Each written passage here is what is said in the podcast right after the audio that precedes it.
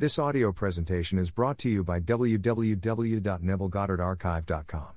Check out the links in the description to download the archive files. I am the cause. According to a rabbinical principle, that which is not written in Scripture is non existent. The story of Jesus Christ follows this principle. The unknown author of the book of Luke, like all the others, wrote only of his own experiences.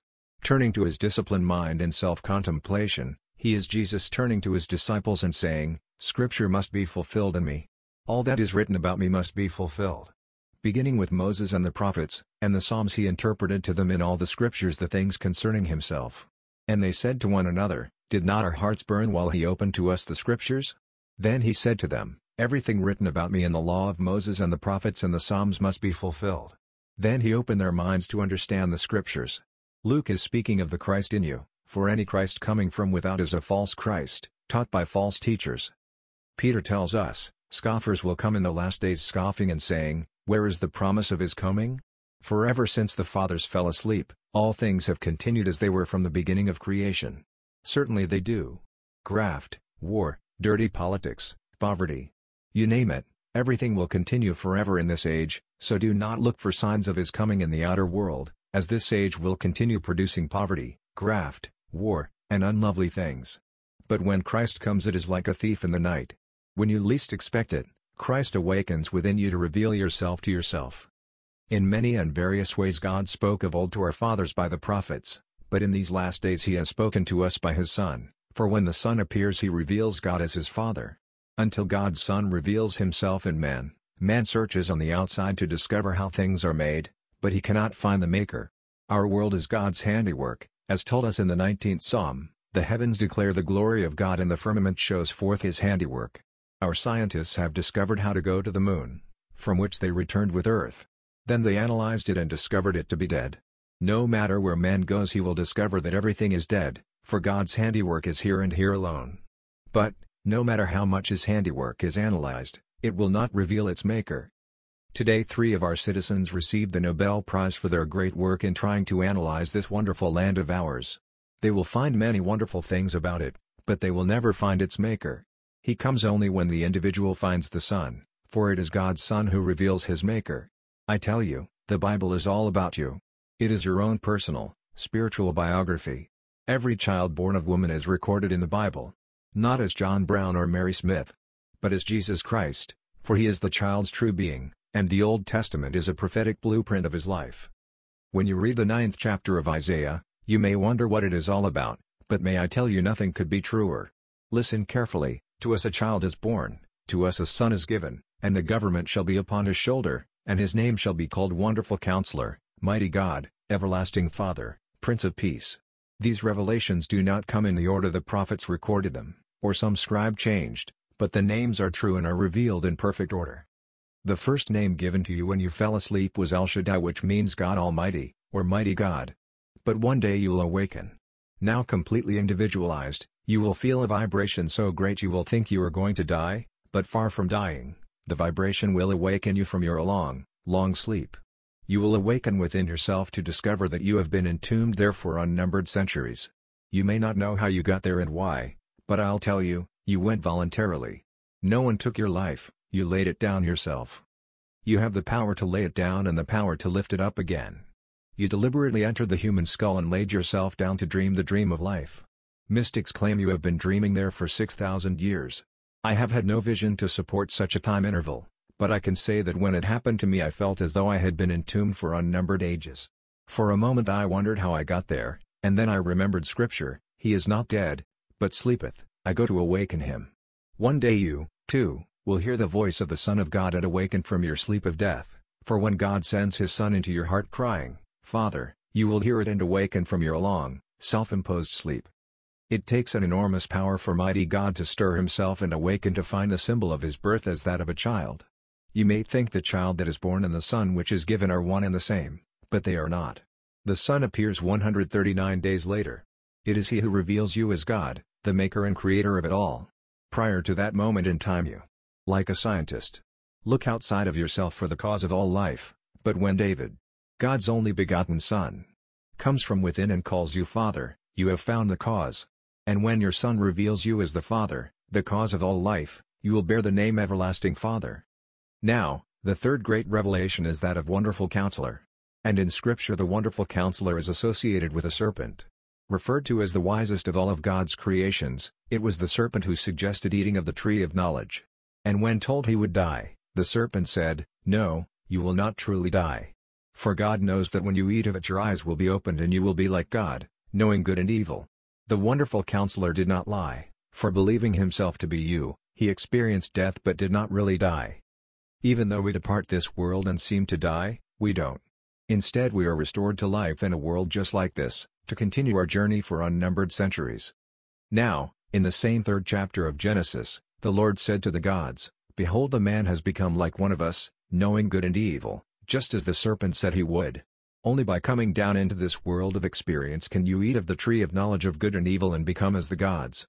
So we see the third title, Wonderful Counselor, has much to do with the serpent. We are told that, no one ascends into heaven but he who descended from heaven, the Son of Man, and as Moses lifted up the serpent in the wilderness, so must the Son of Man be lifted up.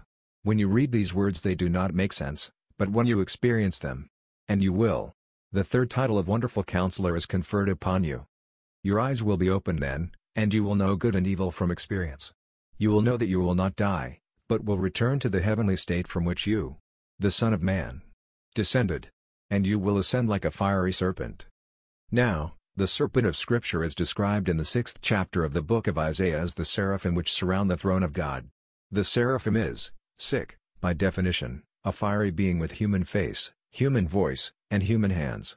Isaiah gives him six wings, two to cover his face, to cover his feet, which is a euphemism for his creative organs, and he flies with two, but beyond that, this heavenly being, the wisest of all God's creations, is not described. This is your true identity, for you are the gods who came down. You are not some little amoeba which came out of the mud, you came down from heaven and emptied yourself of all that you were in order to assume the limitations and weaknesses of the human flesh.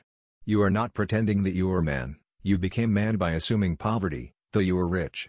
You assumed weakness, though you were strong. You, an infinite being, assumed all these things for their experience. The whole vast world declares your glory, but only here on this little earth is this wonderful work revealed. Before we came here we were brothers, and one day we will awaken and return to our brotherhood as God the Father, of which it takes all of the brothers to form. Now the fourth title, Prince of Peace, is sent in the form of a dove. This does not physically happen to you, and when it happens you are the only one who knows it. Read the first chapter, the tenth verse of the Gospel of Mark carefully, and you will see that only the one upon whom the dove descended was aware of it. When he came up out of the water, immediately he saw the heavens open and the Spirit descended upon him like a dove. You are destined to have this experience as the fourth title, the Prince of Peace, is conferred upon you. You will bear the four titles, and in so doing you will fulfill Scripture having foretold that you came down to fulfill it within yourself. The testimony of Jesus is the spirit of prophecy, and the name by which he is called is the Word of God. He is God's Word which cannot return to God empty, but must accomplish that which he purposed and prosper in the thing for which it was sent. You are God's Word which was in the beginning. You were not only with God, you were God. Then you fragmented into many sons, and it takes all of the sons to form the Father. You came into this world to experience its horrors, not to change them. Our politicians promise to eliminate war and poverty, yet admit that they have sold over $13 billion in conventional arms to poverty-ridden nations, as have the communist world. Our politicians have forced nations who can't afford to feed themselves, to buy what we are manufacturing. Then, with a pious look, ask people to sign papers to stop war. But you can't stop it. This world was never intended to be other than what it is, a world of poverty, a world of war, a world of dirty politics, a world of graft, just read the papers and you will see what is taking place in high places. You aren't going to change it, it will go on and on because the story of Christ is one of redemption. He redeems himself by lifting himself out of this world in a spiral motion. This world is based upon a circular principle which repeats itself over and over again, whereas redemption is based upon a spiral principle. Breaking away from the wheel of recurrence, one moves up in a spiral motion. Like the seraphim. And is redeemed. We are told that, as the lightning shines from the east to the west so will the coming of the Son of Man. People are looking for lightning to strike on the outside, but it strikes within. Your head is the Mount of Olives, and your body is that which is split from east to west. One half moves north as one half moves south, leaving a great valley. At the base of your spine you will see a pool of golden, liquid, pulsing light which is the blood of God. Fusing with it, you ascend into your skull like a fiery serpent and your skull reverberates like thunder. I am telling you what you are going to experience, whether you can accept it or not and I know that you will never disprove it. I have awakened you, momentarily, but you may fall back to sleep again and continue your dream, of which you are its sole author. It's very easy to be caught up in the reality that you, yourself, are making, even though what you see may frighten you. You may have many horrors in your dream and believe what you are seeing is a reality outside of yourself and beyond your control, but you alone are writing the script. Haven't you had a dream where you were scared to death, not knowing you were its cause? The same thing is happening in the waking dream, but man does not know that this, too, is a dream, until he awakes from it in the manner of which I have told you. One night as you sleep, something will arouse you and you will awaken to find yourself in your skull. You know it is your grave, where only the dead are placed, but you know yourself to be very much alive. Someone must have thought you dead to have placed you there, or you may have entered the place voluntarily and fell asleep to such depth that others thought you were dead. But when the time was fulfilled you heard the cry of the Son of God which awakened you, and as you come out of that tomb you were born from above. This is essential, for unless you are born from above you cannot enter the kingdom of God. Everyone is in this world because he is born from below, from the womb of woman, but while here he must be born from above, from the skull. That which comes out has no mother, no father, no beginning of days, or ending of days, for that which is born from the skull is aware of being the maker of all. You will discover this great truth only when God's Son stands before you and reveals you to yourself. This tiny planet appears as only a speck when viewed from outer space, yet it is so important, for only here can this biological experiment which expends the power of God and the wisdom of God be cradled. Without this world, God could not grow in wisdom. He would be stagnant if he could not expand beyond what he is. God is an ever-increasing illumination, an ever-increasing creative power, an ever-increasing wisdom and, by reason of this one little speck called earth, where he wears these little garments of mortality, God is holding to the promise he made himself, to awaken within himself and fulfill the play recorded in Scripture. The story of Christ is not what the world is talking about. He isn't going to change the world. Tomorrow's generation may think it will be different, but poverty will exist then as it does now. There will be changes in passion and eventually they will return to what they were. It's like a wheel. It's a circular principle where nothing changes. The individual changes only when he leaves the wheel in a spiral motion, and that is when he is redeemed. He returns to the world from which he came, enhanced by reason of his experience of death in this world called earth. The principle of the rabbis is true, so let me repeat it, what is not written in Scripture is non-existent. The presidents, kings, and dictators of the world are not recorded in Scripture, therefore they are non-existent. They are merely parts God is playing as he passes through states. The part of a president, a king, or a dictator is a state, and when entered it is animated. It seems so real to its occupant and to those who observe it, but it is only a state. You can play any part. Be it a rich man or a poor man, a beggar or a thief, the known or unknown. Once you know they are only parts, only states of consciousness. But if you don't know this, and are not willing to give up your present state, you will remain there, looking at your desire and not from it. You can become what you would like to be in the twinkle of an eye by the simple act of assumption. And the day you dare to remain faithful to your assumption, it will begin to externalize itself. And when it is you may return to sleep, just as you do in your night dreams. Becoming possessed by the dream you created in your sleep, you observe your own creation, and if it is a noble dream, you can become so puffed up in your own concept that you forget its creator. Or you can create something ignoble and become so immersed in it you believe in its reality. Anything can be created by a mere assumption.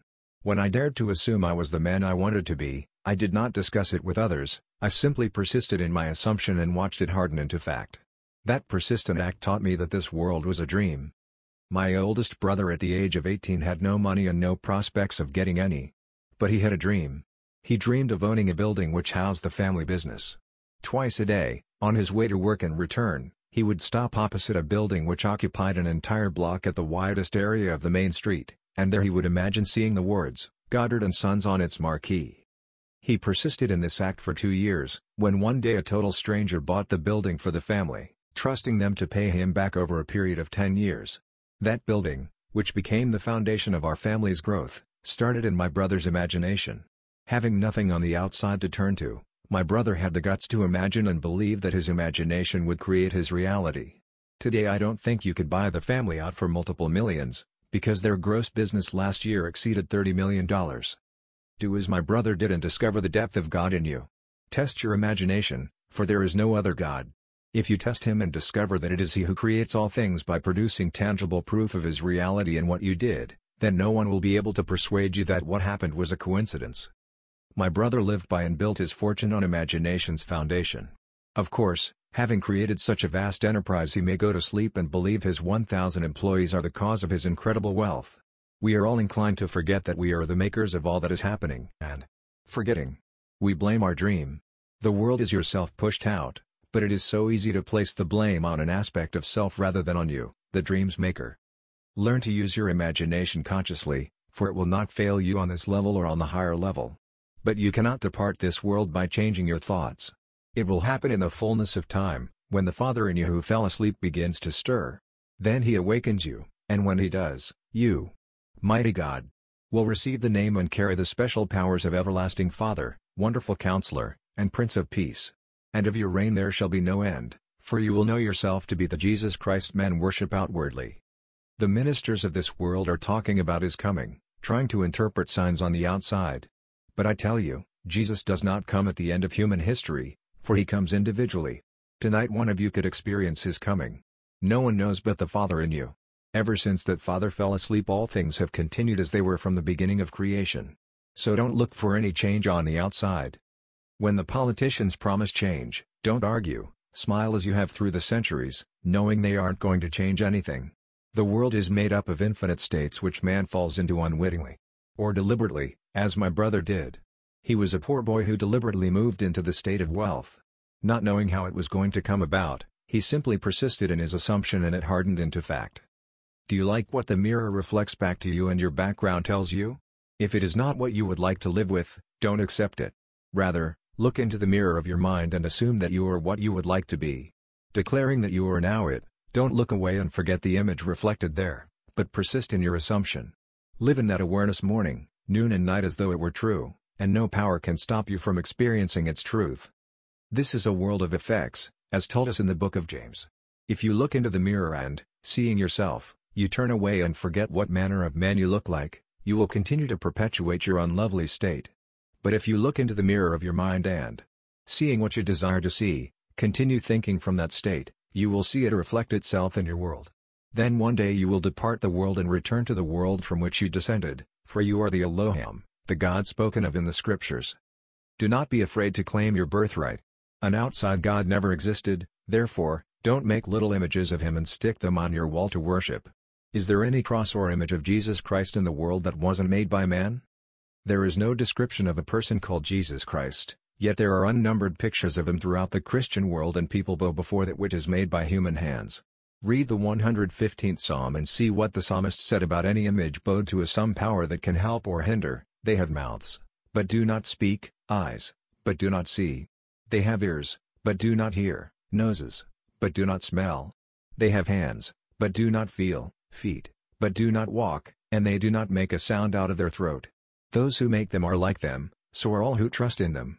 If anyone should say, Look, there he is, or here he is, believe him not, for when the Father of all life appears, you shall know him because you will be one with him.